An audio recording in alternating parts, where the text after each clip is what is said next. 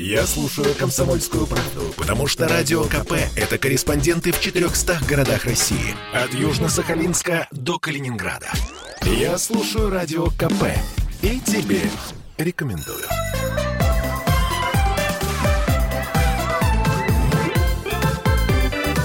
Родительский вопрос. 11.03. Доброе утро, любимый город. С вами Ольга Маркина, а также Дмитрий Альшанский, наш психоаналитик. Ольга Панова, наш нутрициолог. И сегодня мы поговорим такую, на такую смежную с едой тему. Почему смежную? Потому что все-таки не совсем о еде. Тему мы сформулировали так. Мода на похудение и диеты. Как она отражается на наших детях?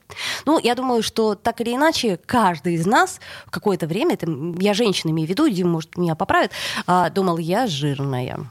Да? Но есть еще дни, когда ты думаешь, ну все, я жирная. Или там джинсы не лезут. А, ну понятно, я жирная. Вот. Но для Сели. Но для кого-то, для кого-то это проходит через там пару-тройку дней, ну подумаешь, бывает, как это сказать, просто день такой. Вот. Но для кого-то не проходит.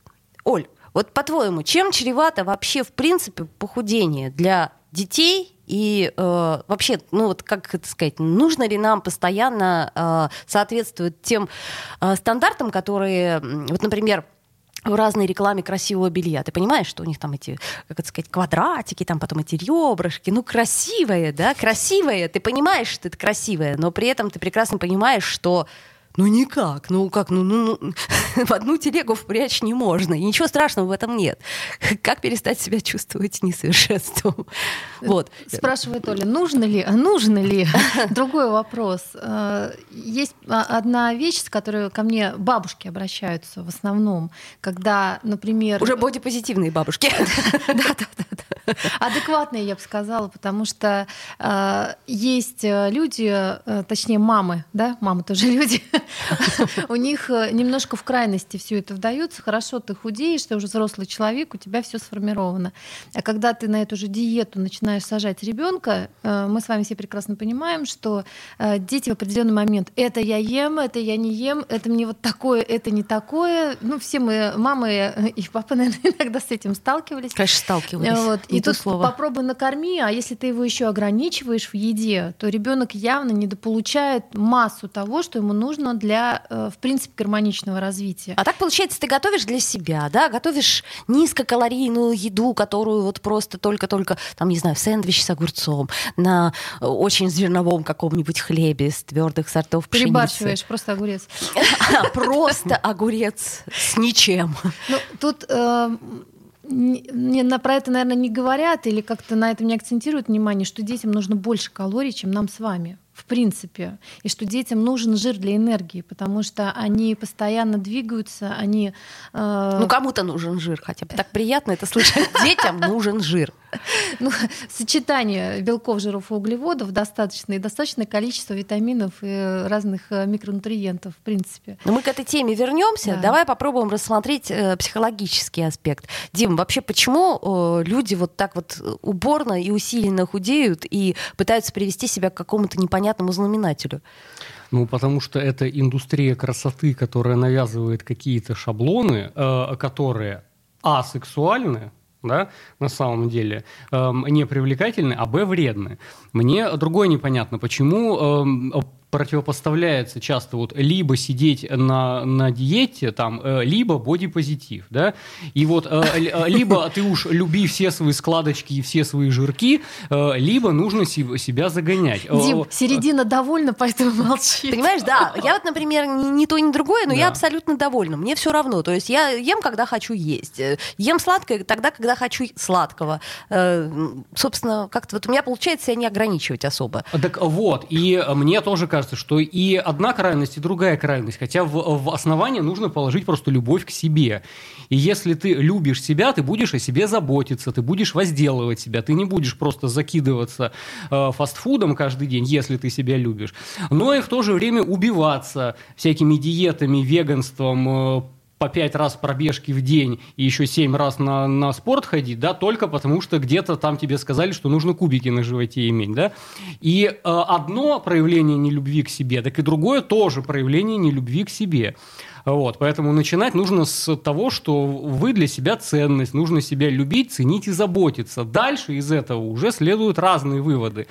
Э, если вы о себе заботитесь, то вы будете следить, вы будете думать, осознанное питание, да, ну, а, а дальше все, что с вами не, не происходит, это естественные процессы старения, взросления и все такое. И э, надо любить свой возраст в том числе. У нас не только по поводу э, там, избыточного веса, но и по поводу возраста тоже. Да, там, э, женщины 40 плюс, это значит, вот, э, да, нужно все время молодиться, изображать из себя, там, пластику делать, ботекс, липосакции, там, и прочие всякие дряни с собой делать, да. Э, э, это просто индустрия красоты такая. Да? Ну, интересно, да, что вот э, в основном две крайности. Это правда. Вот я заметила по своим знакомым. Одна знакомая все время ходит э, в спортивный зал и говорит, пойду убивать плоть. Мне каждый раз от этого а смысл жутко. А другая знакомая постоянно... Она просто киллер.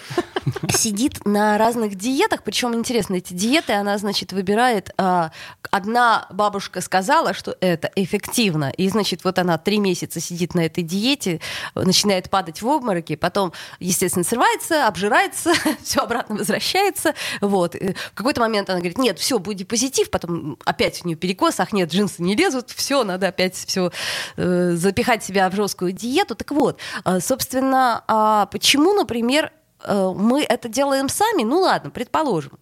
Предположим, мы не любим себя. Но почему мы начинаем это навязывать своим детям? Вот это меня, например, пугает. А если... потому что мы детям навязываем все то, что у нас в голове не проработано. И если родитель себя не любит, он это и детям передает. Если у него комплексы, то и у детей то же самое будет. Да? То есть, э, как сказать, мы навязываем детям свои комплексы, ну, получается? Конечно. Вот нам Максим задает логичный вопрос. Это все понятно, но как можно предотвратить детское ожирение?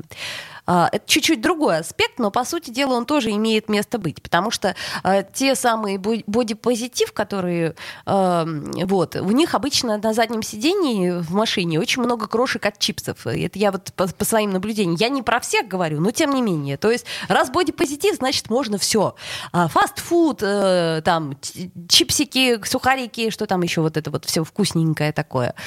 Вот. К сожалению, проблема очень сложная, но она началась э, в то время, когда у нас большое-большое количество, ну, четвертая промышленная революция, и мы сейчас с вами живем в то время, когда мы не знаем, что делать с продуктами, которые у нас есть. У нас масса продуктов, которые э, имеют высокую калорийность и практически нулевую нутриентную составляющую, то есть ноль пользы для организма. И когда мы это едим, нам кажется, что мы наелись, но организм абсолютно ничего не получает. То есть мы, объевшись голодные, по сути, и особенно это все дается детям. И вот большими-большими, там, ну не пачками, а в общем, э, все, что э, первых э, ну, там, полочек вот этих возле кассы, да, все это сметается, это все еще и химией дополнительной снабжено. Поэтому Сейчас э, почему такое большое количество э, внимания питанию уделяется? Потому что реально э, с этим мы столкнулись только сейчас. И пока непонятно, а, что с этим совсем делать. Максимально это все поглощается, поглощается максимально газировка, ну вот с большим количеством Вот газировка сахара. тоже прекрасная И все вещь. это приводит к ожирению. И мало того, если хотя бы 80% того, что было раньше, например, мы готовили бы дома, то в принципе было бы нам намного легче. Ну, вот особенно с детским ожирением. Но вот я по своему блогу вижу, что некоторые пишут, а, а что, готовить еще надо? Слушай, ну ты знаешь, я вот недавно была в гостях, и там услышала такую фразу, а, ой, а вы знаете, а бульон-то мы покупаем.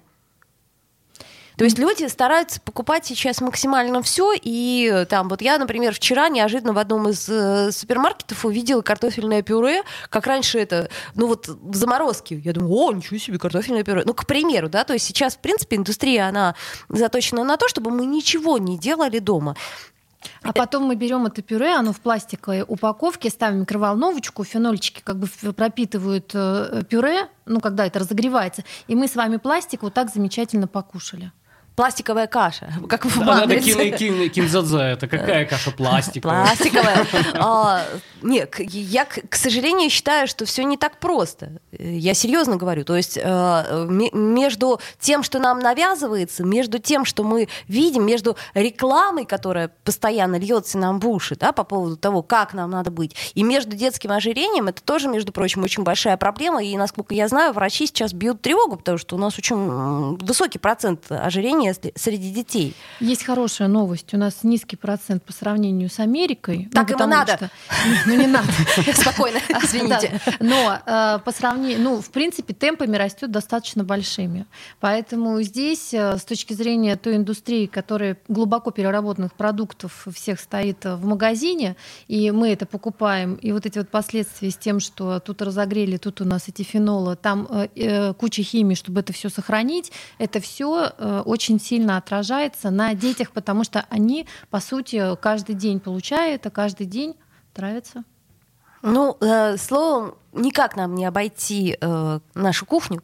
То есть я имею в виду, что если вы хотите, чтобы все было хорошо, то в любом случае мы должны приложить усилия. Это, кстати, вот интересный тоже феномен нашего времени. Мы все делаем э, на аутсорсинг. То есть мы стараемся нанять, я не знаю, там, э, домохозяйку, которая будет нам, ну это сейчас так вежливо называется, э, тот человек, который делает Готовить приборку. это тоже неплохо. При- при- приборку А, делают, то есть клининговые готовить. компании, да, то есть няня, клининговая компания, а, человек, который готовит, и все вот это вот еще хорошо, да, если готовит, а Да, если а вот, горничная и конюх. да, и чистильщик бассейна. Последнее это совсем актуально зимой.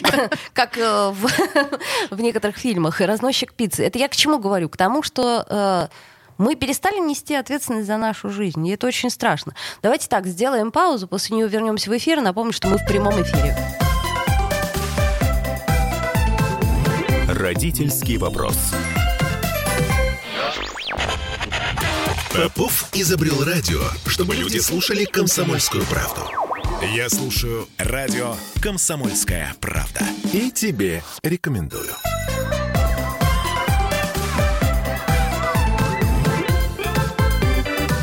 Родительский вопрос.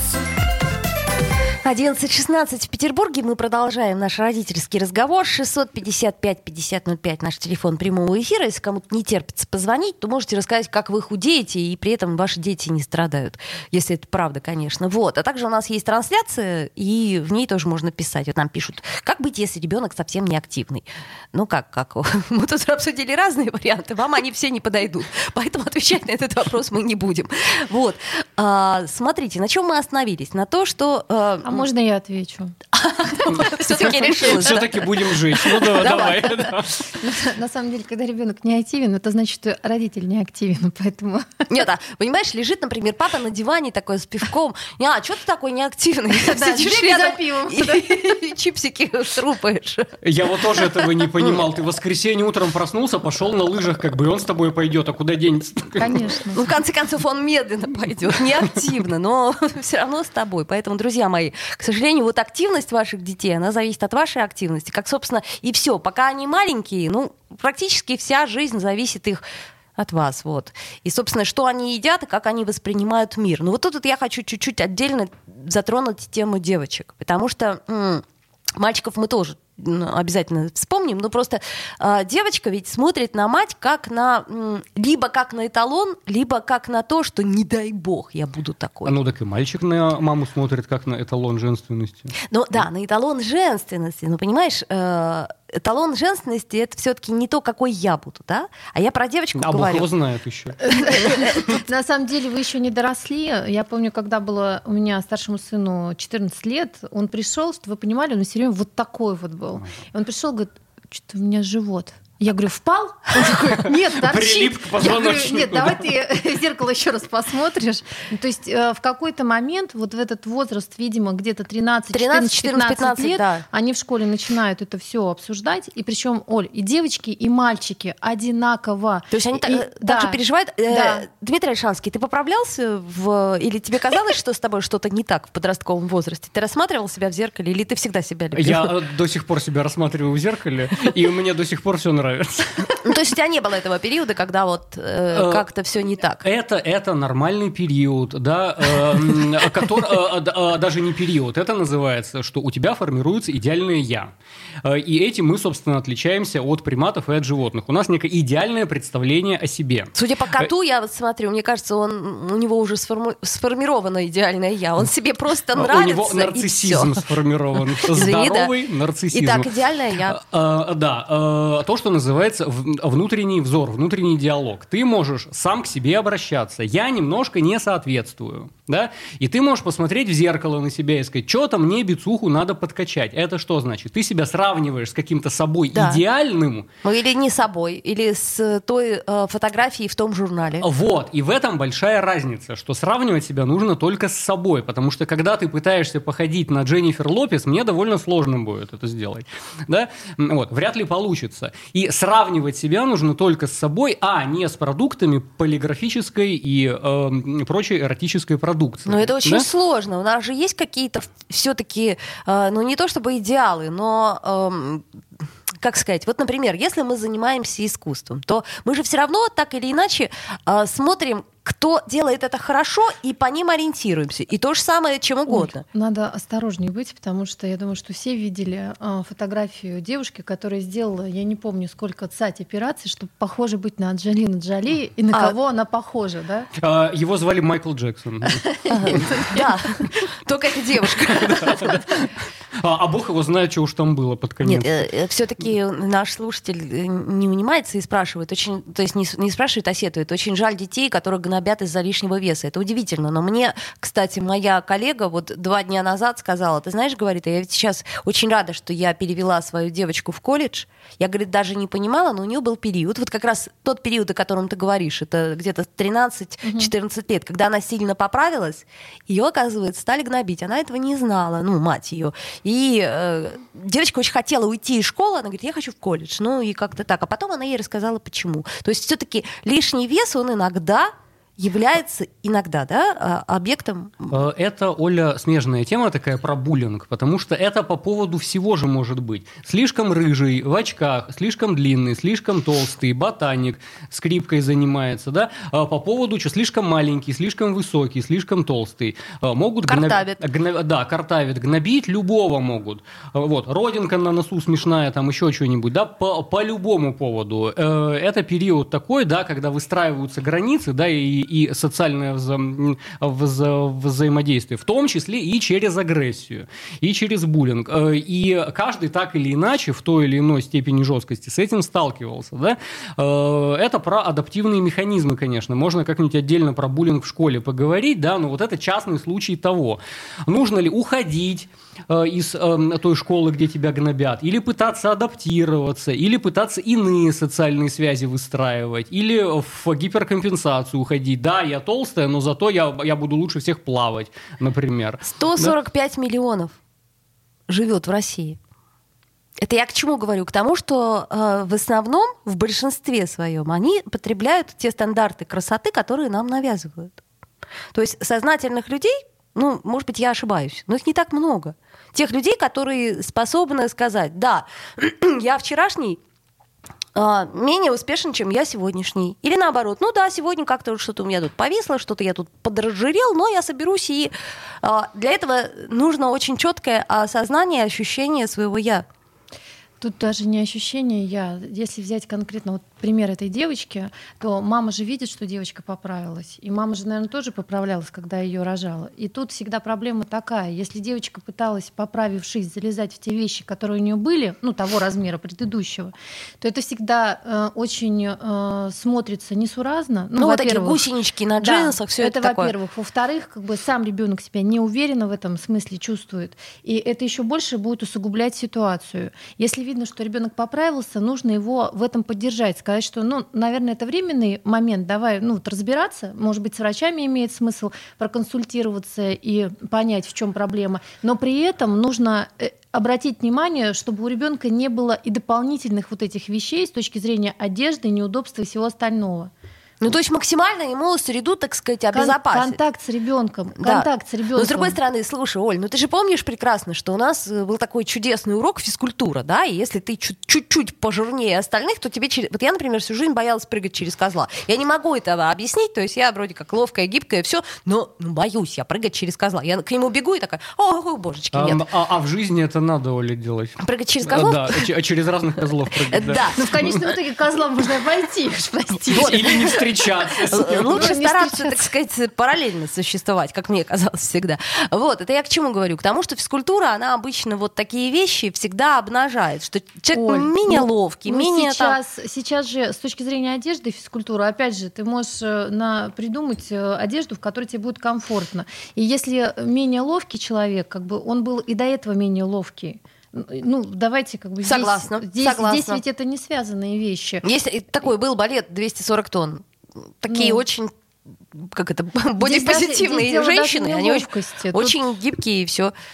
Тут же вопрос э, весь в том, что есть какие-то вещи, которые одно, одно тянет за собой другое. И с точки зрения, например, ну, тех же детей, э, даже когда вот есть пограничные возраста, а, это 5 лет, когда у вас не должно быть э, больше веса у ребенка, иначе потом проблемно избавляться от него.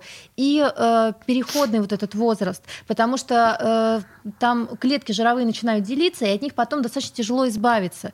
И тут же не вопрос даже в том, чтобы эти возраста отслеживать. Э, почему э, я говорю о том, что за питанием нужно следить? Э, Когда вы следите за питанием, когда вы осознанно понимаете, что вы едите, что ест ваш ребенок, и вы вместе с ним эти моменты ну, там, обсуждаете, смотрите, готовите с ним вместе, то вам не надо будет тут избавляться, там избавляться. А если у вас вот такой случается лишний вес у ребенка, то вы, так как вы за этим следите, вы не будете пытаться сбросить вес вместе с ребенком, потому что это неправильно, а вы пойдете к врачу и выясните проблему этого, потому что она может быть достаточно глубокая, начиная от психологических проблем, заканчивая, э, может быть, э, с какими-то даже аутоиммунными заболеваниями, понимаете? Безусловно. Ну, безусловно, там э, щитовидку, там то, все, пятое, Конечно. десятое. Конечно, надо все проверить. А, ну, самый легкий способ это посадить на диету, не давать ничего есть, да, и посмотреть, как ребенок будет мучиться, худеть и прочее. А я И еще... и тайно есть чипсы. Да. Ну, Да, ну слушайте, это такой банальный опять вопрос нам задают. Как убедить ребенка есть овощи? Есть, ешьте их сами, и тогда ребенок, в общем, вполне Вот себе Оля уже урок выучила на все сто. Я вам хочу сказать, у меня был пример. Мне а, пишет мама и говорит, у меня ребенок не ест овощи. Она говорит, что мне делать? Я говорю, а вы едите овощи? Я ем. А я говорю, а вы вместе с ребенком за столом сидите? Ну как, а я же ее в стульчике кормлю. Я говорю, так стульчик поставьте возле Конечно. стола. Я говорю, сядьте напротив и начните Ага. есть, есть овощи. Я говорю, сто процентов начнет у вас отбирать. Через неделю пишет мне, мы едим овощи. Мгм. Вот у меня, собственно говоря, как ел брокколи, так и ест брокколи, ну, к примеру, да, Э, но не все овощи он ест, но просто я понимаю, что там не, не так уж много их надо, да, чтобы, в принципе, э, быть здоровым. Так, еще раз напомню, что мы в прямом эфире, и что нам можно писать по трансляции, если очень хочется, то можно даже позвонить 655-5005. Э, У нас буквально э, полминуты остается По до поводу овощей быстренько скажу. Просто овощи не обязательно есть вот так, чтобы сырыми и все остальное. Из овощей можно сделать кексы, можно даже торт сделать, и можно сделать мороженое. Мороженое из овощей. Мороженое из брокколи. да. Я э, предлагаю после э, новостей нам вот что э, обсудить. Вот смотрите, у нас же сейчас очень много всяких, эм, так сказать, вариантов, когда люди чего-то не едят, да, например, там не едят мясо, не едят молочные продукты, не едят яйца, и мед не едят, потому что это эксплуатация пчел. А, вот. И чаще всего навязывают это своему ребенку. Сделаем паузу, вернемся в эфир. Родительский вопрос. Женщины любят ушами. Поэтому твоя любимая слушает радио «Комсомольская правда». И тебе рекомендует.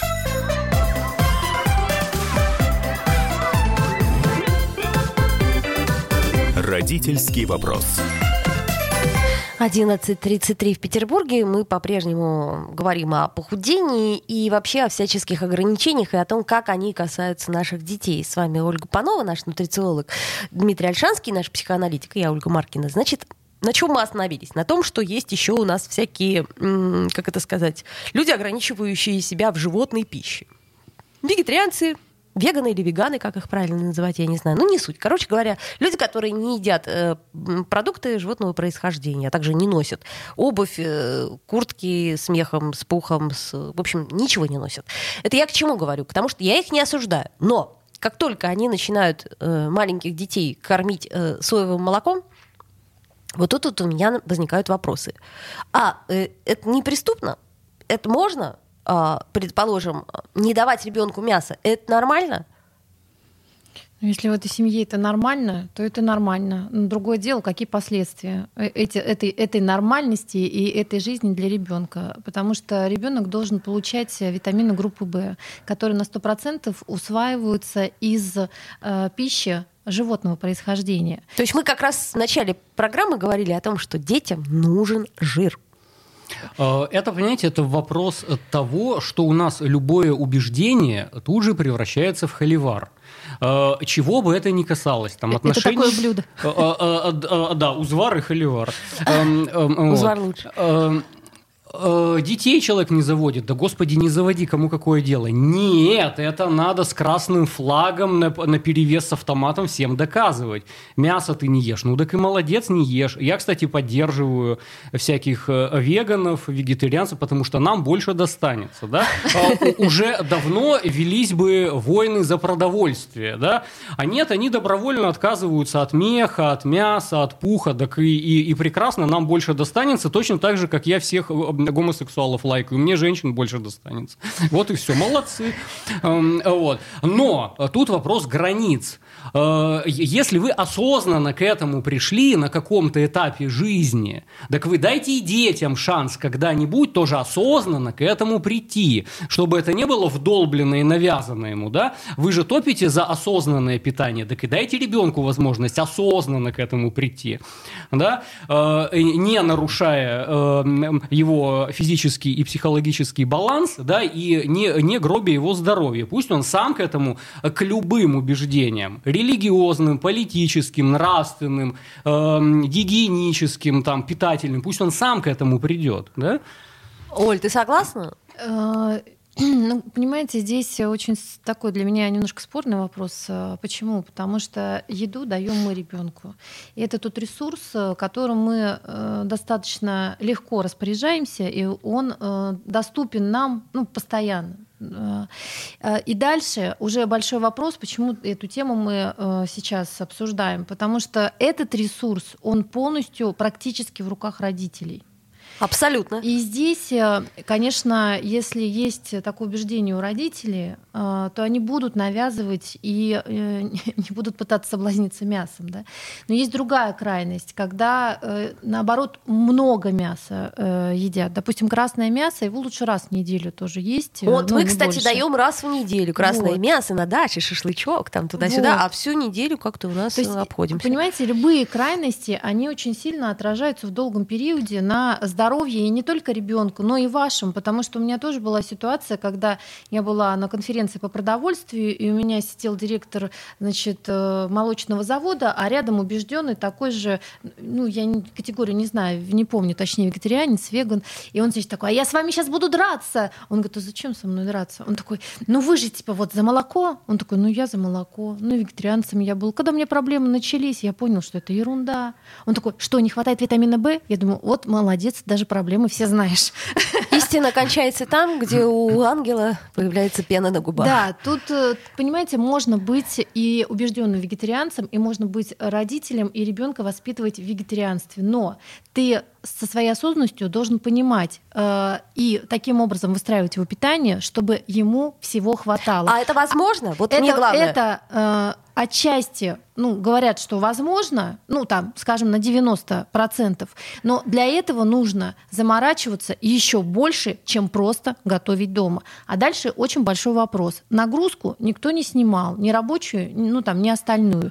И если у вас есть возможность э, работать, э, ну, там, обеспечивать свой быт, и при этом еще вот настолько глубоко погружаться в эти вопросы, и лучше это все все равно под наблюдением врача. А, а в фалафельную зайти просто и купить ему шаверму с фалафелем недостаточно? Ну, если достаточно, то достаточно. Потом просто расхлебывать другие проблемы. Я, Будете, я к вот чему и всё. говорю, чтобы вот все вот эти вот э, витамины, микроэлементы восполнить, то есть э, мы не можем позволить ребенку так же питаться, как мы, если мы, предположим, веганы и вегетарианцы, да, не добавляя ничего. Тут все работает одинаково. Все, что касается растительной э, пищи, э, все у нас э, микронутриенты и витамины усваиваются оттуда максимум 60%. Максимум. А обычно это где-то 30%. Дальше вопрос. Если пища животного происхождения, то все усваивается практически на 100%.